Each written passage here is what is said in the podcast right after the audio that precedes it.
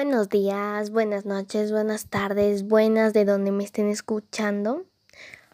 Hoy es el día en el que yo estoy muy feliz porque hoy es mi primer episodio de este podcast. Así que hoy hablaremos sobre la historia de los ríos de Cuenca y de la historia de Cuenca, un poco de eso. Así que acompáñenme a saber más de esta historia. Espero que les encante. Yo soy Nicole, así que comencemos. Así que espero que les guste mucho esto. Sé que estoy repitiendo de nuevo, pero los quiero mucho. No sé qué decir más. Así que comencemos. Primero vamos a comenzar por la historia de Cuenca. Cuenca. La historia de Cuenca. Cuenca oficialmente, Santa Ana de los Cuatro Ríos de Cuenca. Es una ciudad del centro sur de la República del Ecuador y es la capital de la provincia de, la Suay y de la región 6.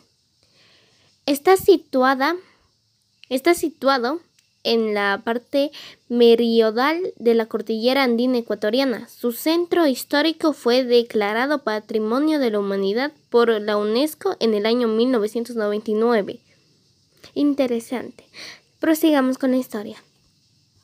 Es llamada las Atenas del Ecuador por su majestuosa arquitectura, su diversidad cultural, su aporte a las artes, ciencias y letras ecuatorianas por ser el lugar del nacimiento de muchos personajes ilustres de la sociedad, sociedad ecuatoriana.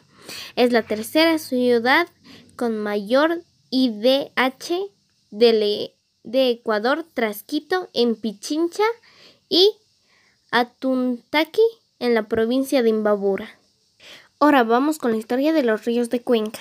La ciudad lleva el nombre de Santa Ana de los Ríos de Cuenca en honor a la ciudad de Cuenca, en España, lugar de nacimiento del virrey español del Perú, Andrés Hurtado de Mendoza, quien fue el que mandó a fundar al español Gil Ramírez Dávalos y al hecho de que este lugar en sus accidentes geográficos. Esta ha sido la historia de los ríos de Cuenca y de la historia de Cuenca también. espero que les haya gustado, espero que me hayan entendido. Y pues los quiero mucho y nos vemos en un próximo capítulo. Adiós.